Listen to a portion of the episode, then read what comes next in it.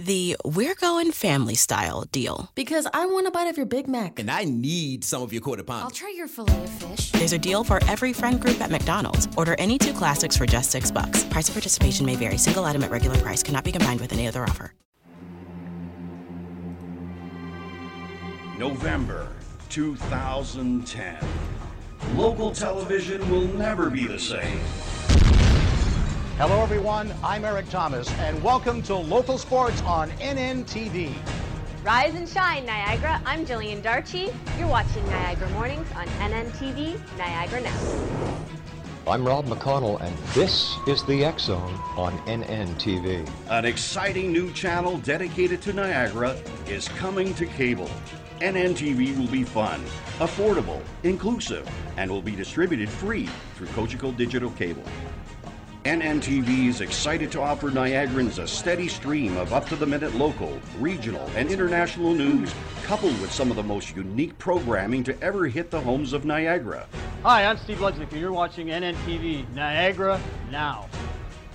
I'm Corey Favel from Hardcore Kitchen, and you're watching Lifestyle on NNTV Niagara Now. Hi, I'm Nikki Moore, and you're watching Niagara Now. November 2010. Niagara has been ignored for too long, but the time has come, and the time is now. NNTV Niagara Now.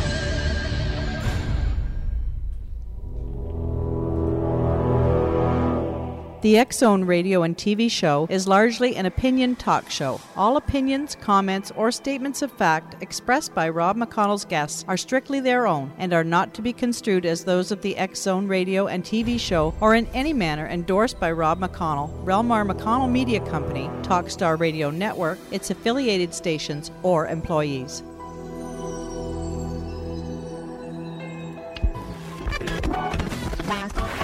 All Hit Radio.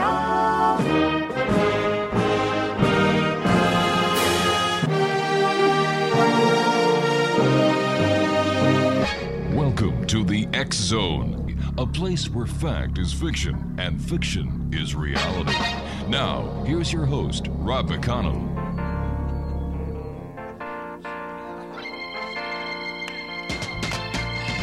Hey, baby, they're playing our song. The one we used to hear when we used to get along.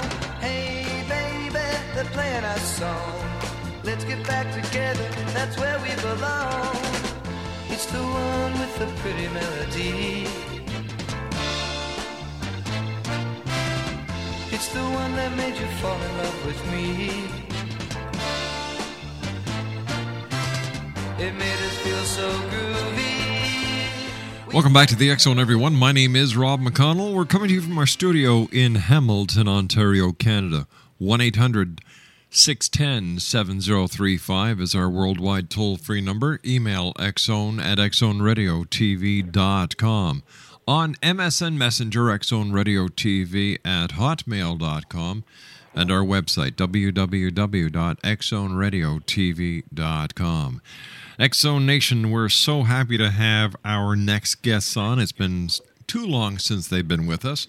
Marie and Charles Hall are with us this hour. And Charles claims to have witnesses and witnessed and interacted with a race of extraterrestrials he described as tall whites while serving at Nellis Air Force Base as a duty weather observer from 1965 to 1967.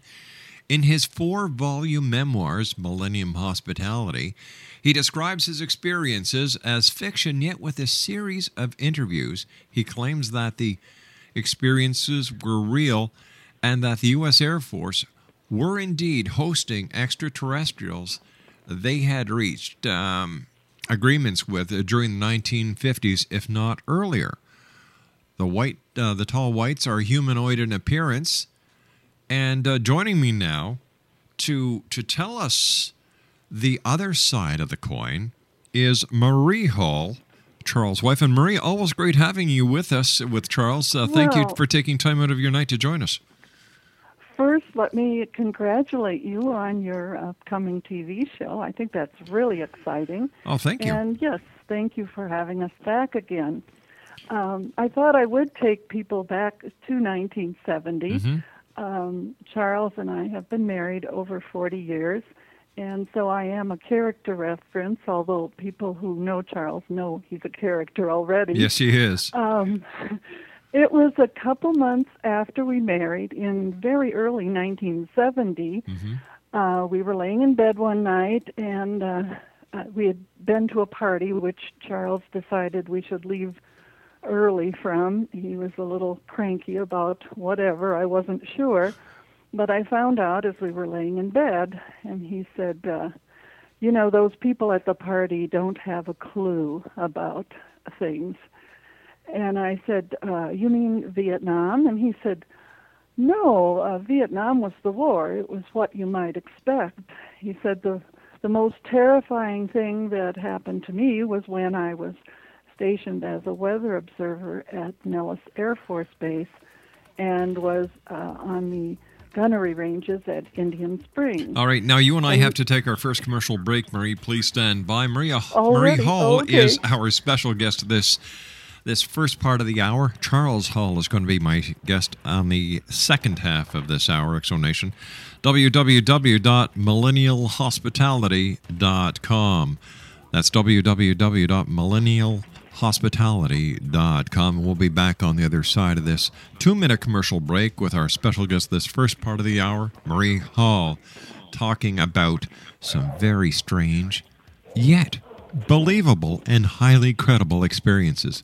My name is Rob McConnell. Don't go away.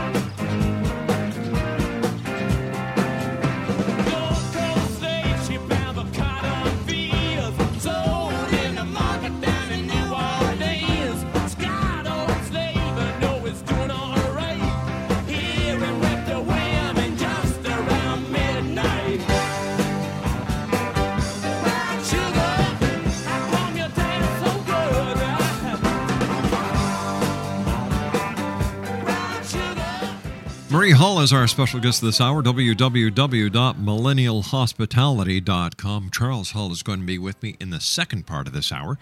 But Marie, before we went to the commercial break, you were telling us uh, how you and Charles had been at a party that night, and you're laying in bed, and Charles says, you know, they, they people at the party had no idea what they were talking about. You thought they were talking. Uh, Charles was talking about the people and their discussion about the war in Vietnam, but that's not the case. Well, yes, this is when he told me that the uh, extraterrestrials had come into his barracks that night when he was on the Indian Springs gunnery range. And uh, he said, What do you think? And I said, uh, You know, I really never thought about whether extraterrestrials exist or not, and I really don't care. I just hope that if I ever met one, that I would behave in a manner that was a credit to the human race and uh, that was pretty much, you know, on my back burner for the next 30 plus years. I didn't think too much about it. And then uh, uh, Charles had come to the end of a, uh, a contract when he was 58, and uh, uh, about a month into a period of unemployment that was going to go on much longer, I came into the computer room and he shut the screen real fast and I said, What are you doing? And he said, I'm working on a book. And I said, Really? I said, I can't even get you to write three sentences to your mother. I didn't think of him as a writer. And I said, well, Why don't you print some of that out for me? I'd like to read it. Mm-hmm. Well, I went in the other room and read for about 20 minutes. And I came back and I said, How did you do this? And he said, Well, I've been writing my memoirs for over 18 years. Uh, but he said the uh, experience was so emotional that I can practically relive it today, and so it kind of wrote itself. And I said, We're going to publish this. And he said, Oh no, I don't think so. You know, even if some you don't say anything bad about somebody, they can sue you. And I said, so do what authors do. Just put a disclaimer in the front of the book and change their names.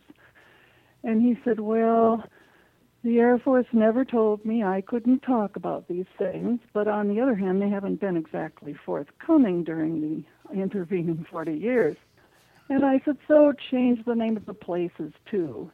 And he's he really just was very hesitant. And finally, I just said, Charles, you're unemployed. If the men in black come to the front door, you should go with them. It's free room and board. And then he laughed and he said, "You're right. What have you got to lose? How, what have we got to lose?" And of course, it was a lot of work on Yeah. the manuscript. First of all, um, some of these files were on a dead but not yet buried 10 2000, so they had to be coaxed out and reformatted. I made him take the profanity out because I thought the story was so wonderful. I wanted sixth graders to be able to read it. And, uh, you know, the, the other things. It was a lot of work. It was a good thing he was unemployed. But anyway, um, uh, the thing that I loved about the books is that he doesn't try to prove the existence of extraterrestrials. After all, it would be difficult to write a book proving the existence of God if your audience wasn't open to That's it. That's right. And um, you know the way he just walks you through it as it happened to him. I mean, he was a young kid, fresh off the farm, and in the you know the mid '60s were pretty naive times compared to today. So anyway, we we've been very pleased uh, with the reception um, of that the books have had, and no serious um, tire kickers have ever come to our attention regarding his experiences.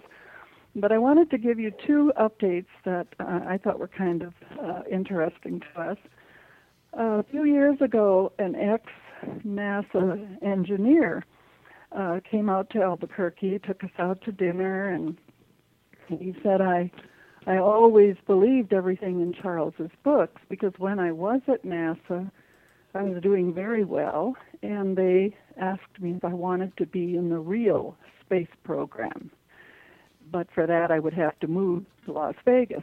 And he said his family uh, really didn't want to move, so he left NASA and uh, he started his own company. And after the visit, he called and he said, uh, "I'd like to fly you out here back east and uh, put you up in a nice hotel, you know, show you around a little bit, and give you a thousand bucks if you'll just have dinner with."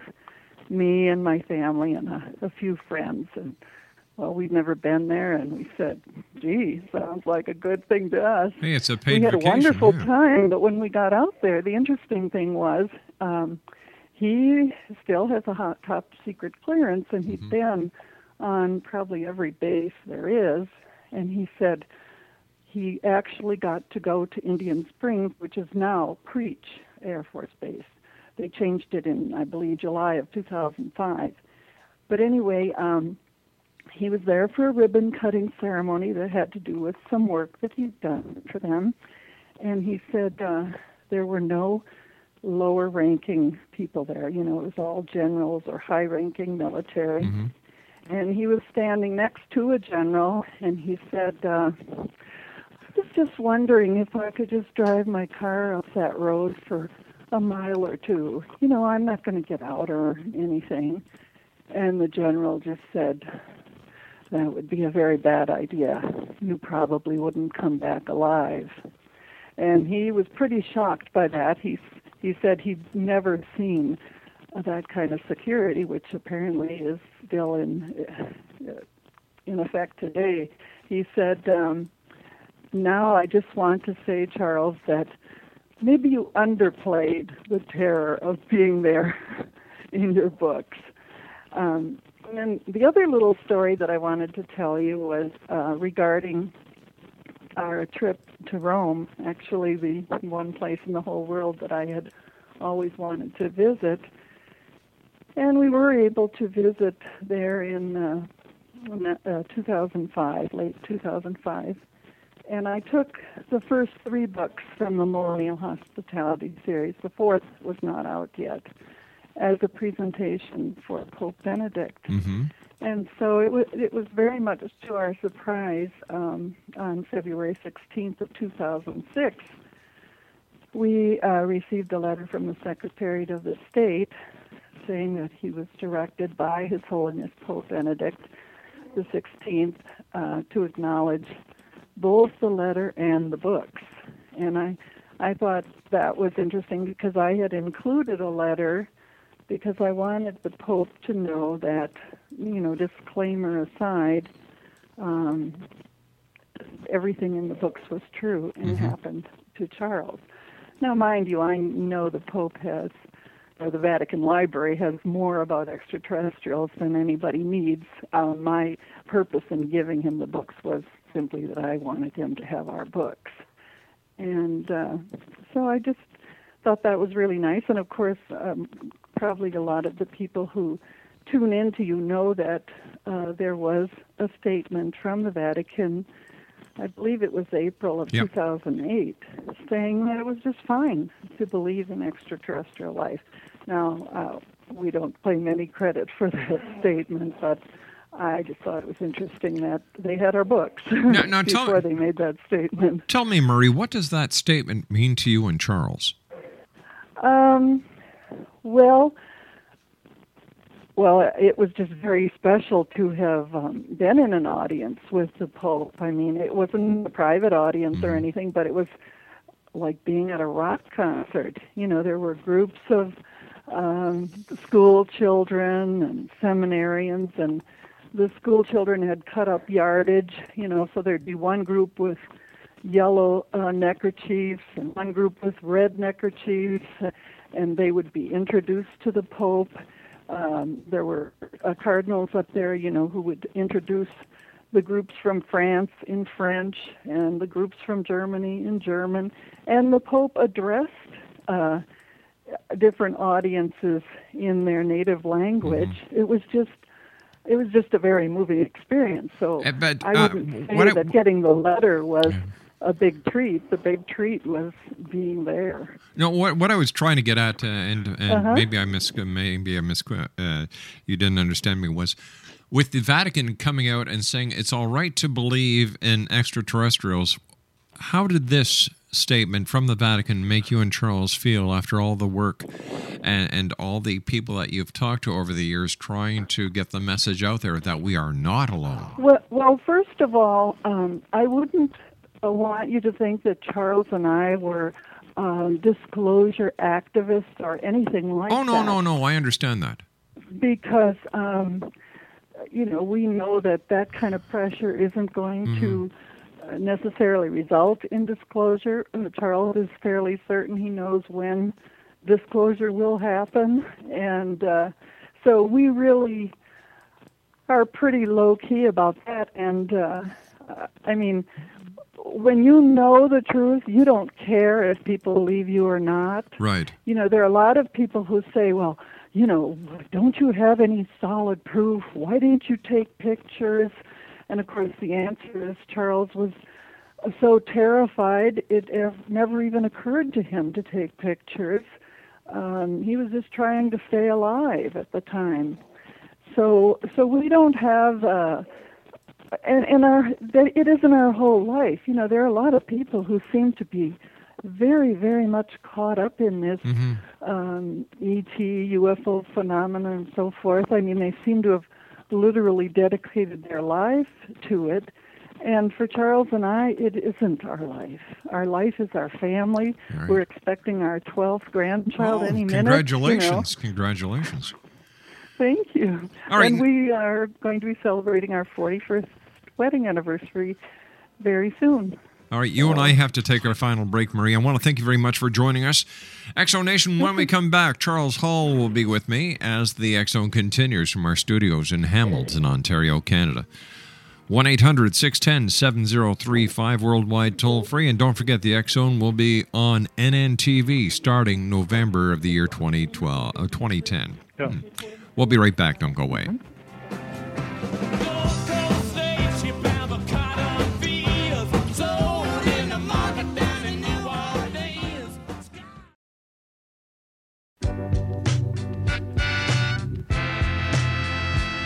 You're listening to the X Zone Radio Show live and around the world on the Talkstar Radio Network, X Zone Broadcast Network, UK High Definition Radio, Euro High Definition Radio, and Star Cable. Our toll free telephone number worldwide is 1 800 610 7035. Our email address xzone at xzoneradiotv.com. On MSN Messenger, xzoneradiotv at hotmail.com, and our website, www www.xzoneradiotv.com.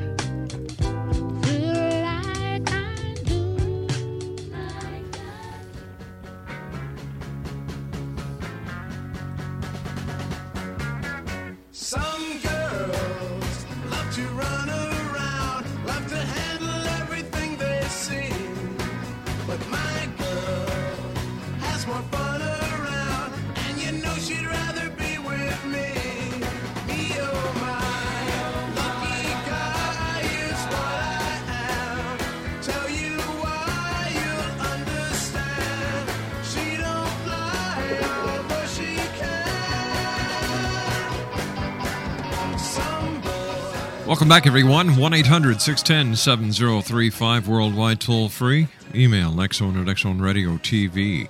On MSN Messenger, xzone radio TV at hotmail.com, and our website, www.xzoneradiotv.com.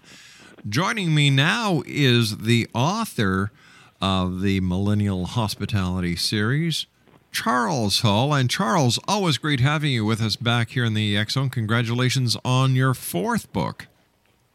Oh, thank you, and thank you for having me on your show. It's always great. I always enjoy being on your show. Charles, uh, you, you know, Marie was telling us uh, some of your updates. Uh, the fourth book is out. Uh, you've uh, you've been traveling, and you're going to be at a UFO event, I believe, this coming Saturday. That's correct. I will be speaking at the UFO Watchtower in Hooper, Colorado, um, this this Saturday, Labor Day weekend. I'm looking forward to it. Charles, uh, what is the what is one of the most frequent questions you get asked when you go out and you do your speaking engagements? When people realize that you are the Charles Hall who actually worked at Nellis Air Force Base and met and saw firsthand the ETs.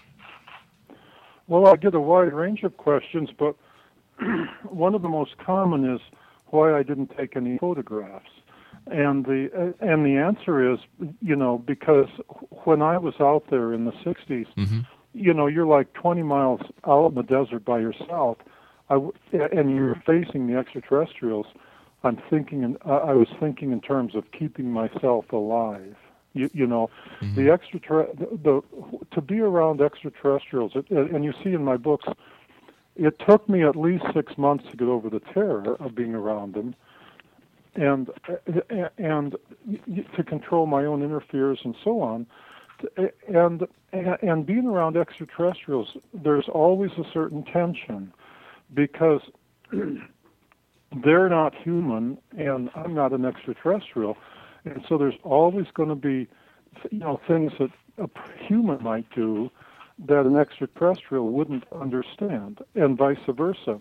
For, for example, and, and you can see it in my books. For example, in book one, in the final chapter, um, when the extraterrestrials were inspecting the chow hall at Indian Springs, you and I, as humans, think that they're going to come in the front door.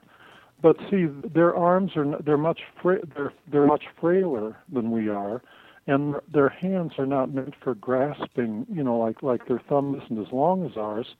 So for them to to um, grab onto a doorknob and turn it and pull the door open is extremely difficult for them. You see, by comparison, the windows, which were just a li- you know at just a 18 inches or two feet above ground level, the, invo- the windows were large and moved up and down easily. And their technology, because there's more to physics than what we as humans have, the human scientists have figured out, their technology allowed them to simply spray subatomic particles on the windows, which generates a different force field than what humans have discovered. and then that would force every piece of the window to repel every other piece. So the window would slide open if hmm. it was unlocked, on the, even if it was locked on the inside, because it would force everything to repel itself. So the window would just slide open. See, so they would greatly prefer to open the window and walk in, as opposed to coming in the door, even if the door wasn't locked. And of course, because they are always fear getting trapped inside, because they can't open the door, it has a spring on it. Th- th- that means they would always post a large male guard next to the window, see, and then the women and kids and the others would go in and check out the place. Well, of course, you know, we as a human, we as humans, if you're in a, if you're alone uh, uh, uh, late in the afternoon at the on a, on a base that's otherwise deserted, w- when we go into the back to where the food is, we're not expecting to encounter extraterrestrials because nobody's come in the doors. Yeah.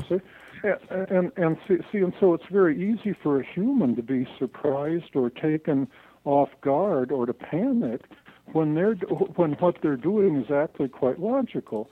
Uh, you see in book four in the opening chapter when um, uh, when the guy that I did my first studation with down Nellis, when he was serving alone in the weather station at Nellis, he wasn't expecting to go that when he would go down that when he went down at like 12:30 at night that there would be a group of extraterrestrials down there using the bathrooms. Because you, know but yet see they're just flesh and blood creatures like we are. It never occurred to him that the base operations building at Nellis was the only place where you had a clean ladies room anywhere on Nellis it, you know, it never occurred to him that a group of extraterrestrials out looking at the airplanes and having fun and enjoying themselves, that when it came time for the when the ladies needed to go to the bathroom, that they would come up to the base operations building with their guards, open the door to the from the unlock the door to, from the flight line and come in, post guard at the door, post a guard on the outside, and then and then two ladies would come in, and one would hold the door open to the ladies' room, while the other one used the ladies' room, because you know he's he's not thinking the way you know he, you know he's not thinking the way extraterrestrials think, and so whenever you're around extraterrestrials, you know I found there was always a certain tension because you always had to stop and remember. Uh, in my case, I'm not an extraterrestrial and they're not human. They're going to see things differently. Even even little things like doors and windows and you know the use of the ladies' room and so mm-hmm. on. See the, the the extraterrestrial lady wasn't worried about privacy. She was worried about being trapped in the ladies' room. You see, because if the door closed and she was there all by herself, she personally didn't have the strength to open the door. You, you see and and um, uh, you know, and and so getting that point of view took a while, you know. Did you ever at any time feel that you were in imminent danger? Many times, yeah. Yes, many times. Sometimes I was, and sometimes it was all in my head. But many times I was terrified and worried about my life. Sometimes with justification, sometimes with sometimes sometimes it was just you know me being afraid of the unknown. But yeah, I, I, I was. You see in my books, uh, uh, in the first six months, they were months of terror, and I mean, I, I mean, uh, in an example of real danger is um, was the night described in book two, um, when I when I finally stopped questioning myself, because you see in the books, from for, for the first six months, I thought I was nuts. I thought I thought it was me. I thought I was. Uh, I thought that there was something wrong with my brain or the blood flow or something. And and and whenever they would come, I would I would I would treat them like they were real, but I but but in my mind I couldn't accept that they were real. I thought maybe I was hallucinating. And but you, you see, there came a day, as I describe in book two, there came a morning when I decided it wasn't me; they were real. And on that morning, as I describe in book two, um, I sat, I'd sat down and I'd done my homework. I'd, I'd done my thought processes, and I decided that when I went out to do the morning run, that they were going to be there waiting for me, and I was right. And so when I was standing at the satellite stand, and I and, and the children came up right behind me, and remembering that their suits allowed them to float because there's more to physics than what Einstein knows about. That that that um, if I hadn't been ready for it, I'd have probably died of a heart attack or fainted from a heart attack because you know they were like right looking over my shoulder, like right next to me. But I then see after, as I describe in my books, uh, after I after I'd uh, you know turned around and saw the kids and Mm-hmm. and they took off and the teacher was forced to show herself so that the children you know wouldn't well, wouldn't pursue. And the teacher had said um and the teacher said to me you're not supposed to know we're here. And I said you know well I do and it's okay with me then when I looked over to the wall of the Range 3 lounge, I was expecting there to be maybe one guard at the corner, northeast corner of the lounge, and there were three of them, and they weren't the slightest bit afraid of me. And I mean, you know, they, when they started coming down along the side of the uh, the, the the lounge, you know, to to, to um, not necessarily directly not not directly towards me, but coming down along the side of the lounge until they would be opposite me uh, I mean, I could see I was in real danger, you know, and and and you see that I because after all they were there to protect the teacher and the kids, and if I had done anything that say like touch the kids or whatever, I'd have been in real trouble. And you see, I was like, I, I was down to desperation. I was saying, you know, um, as I describe in my books, when I find at first they wouldn't talk to me, they were just coming towards me. And when I finally got to where I said, um, you know, I will do everything in my power to protect your children, and they and, uh, they finally stopped. And the lead guard said to me, externally, always remember, so will we. And Hmm. and and I mean, I mean, I felt, you know, I felt like I was facing. I felt like I was. I, I felt more terrified than when I was in Vietnam and I was facing the Viet Cong, you know, because I mean, you you know, aliens, you know, they, they live by their own rules, and and so there were many times that I was terrified with good reason.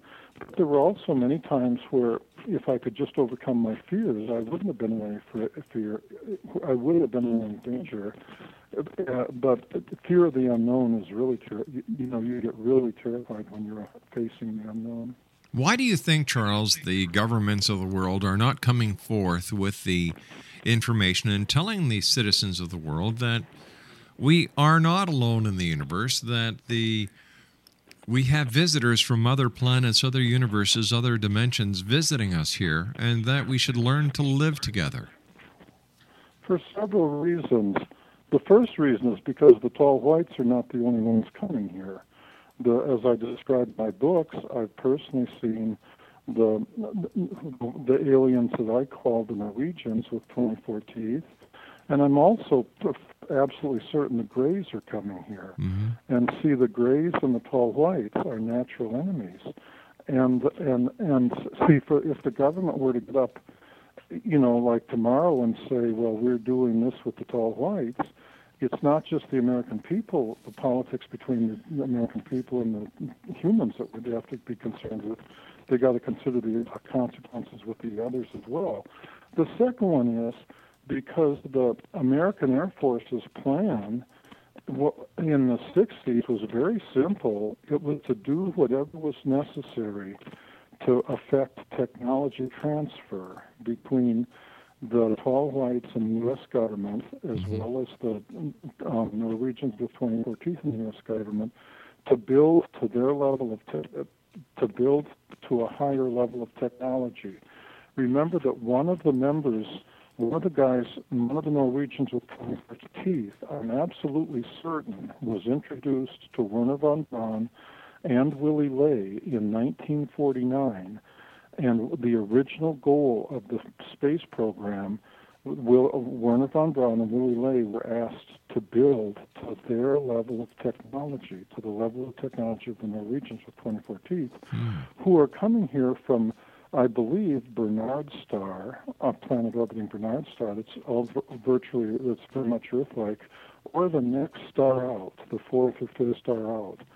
And, and see, for see for the for the U.S. government to get up and say we're being visited by aliens, you, I mean, the concept, you, you have to have the technology to maintain peace and law and order and stuff, as well as you have to have you have to have pe- the, the people have to be ready to accept it. I mean, I mean, it isn't just the Americans, just the humans, just the American humans that you know would take you know would would be you know the shock on the American human race.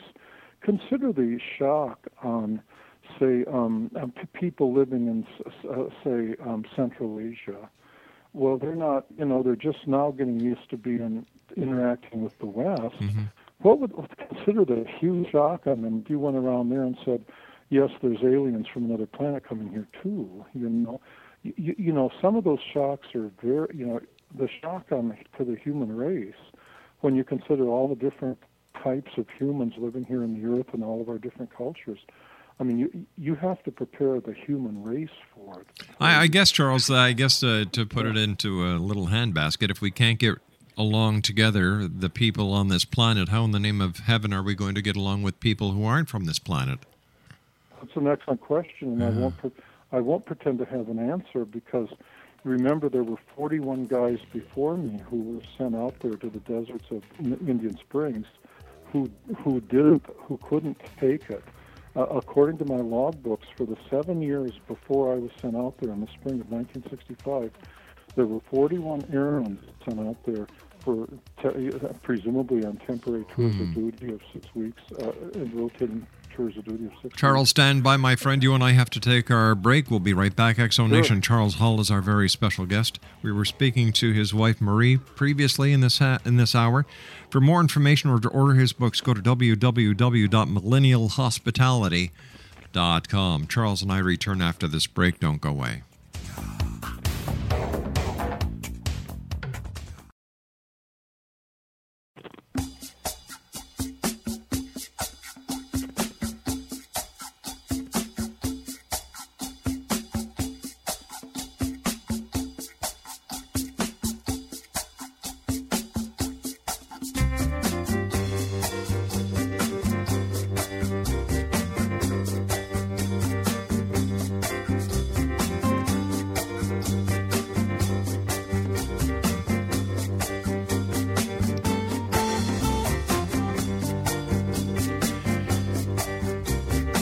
My very special guest this hour is Charles and Marie Hall.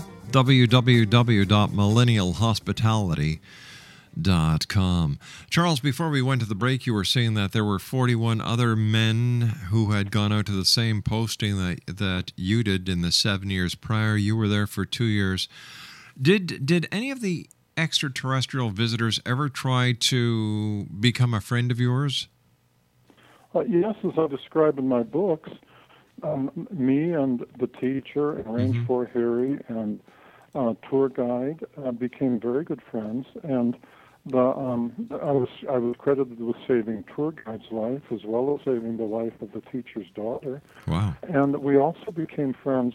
I also became friends with others that we don't that I don't mention too much of, like the one whose name was School Bus Driver. Those were their CIA names, and uh, and um, and also the the one called co-pilot who wanted to be called the mechanic, but I guess that name was taken. Re- remember that each extraterrestrial is is is is a unique individual, just like humans. They're not clones. That you know you.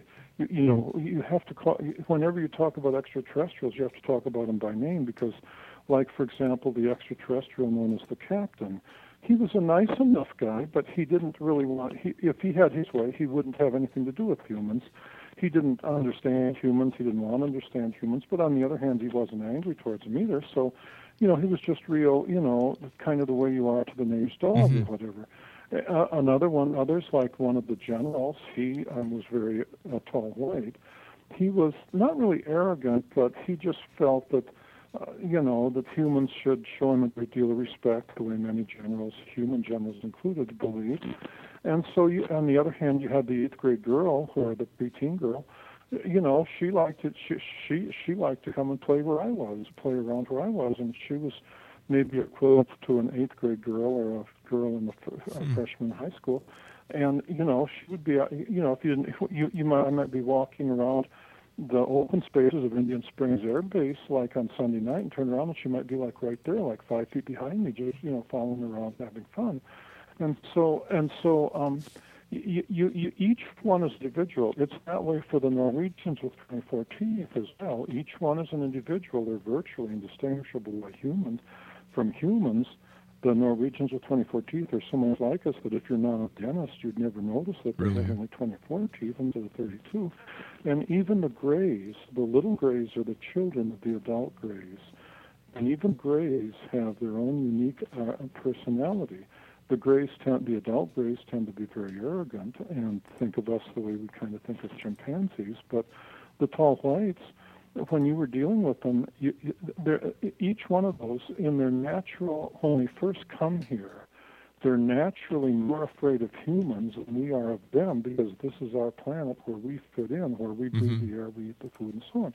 And so, see, when you talk about, uh, you know, politics and, and dealing with them and becoming friends with them, it's more than just that the human has to overcome, you know, like as I described in my books, it was more than that I had to overcome my fear of them. They had to overcome their fear of me, too. Now, some, like the teacher and Range 4 Harry, had been here for like 200 years and weren't afraid of humans. Wow. Others, like Pamela, and that was like a difficult process getting her to overcome her fear of humans. Charles, you and I have just run out of time for tonight. We'll have to have you and Marie back on when we move to Niagara. I want to thank you very much for joining us, Charles. Give my best Oh, to Marie, and congratulations on your newest addition to your family that you're expecting to hear the news about any second now. Take care, Charles. Yeah.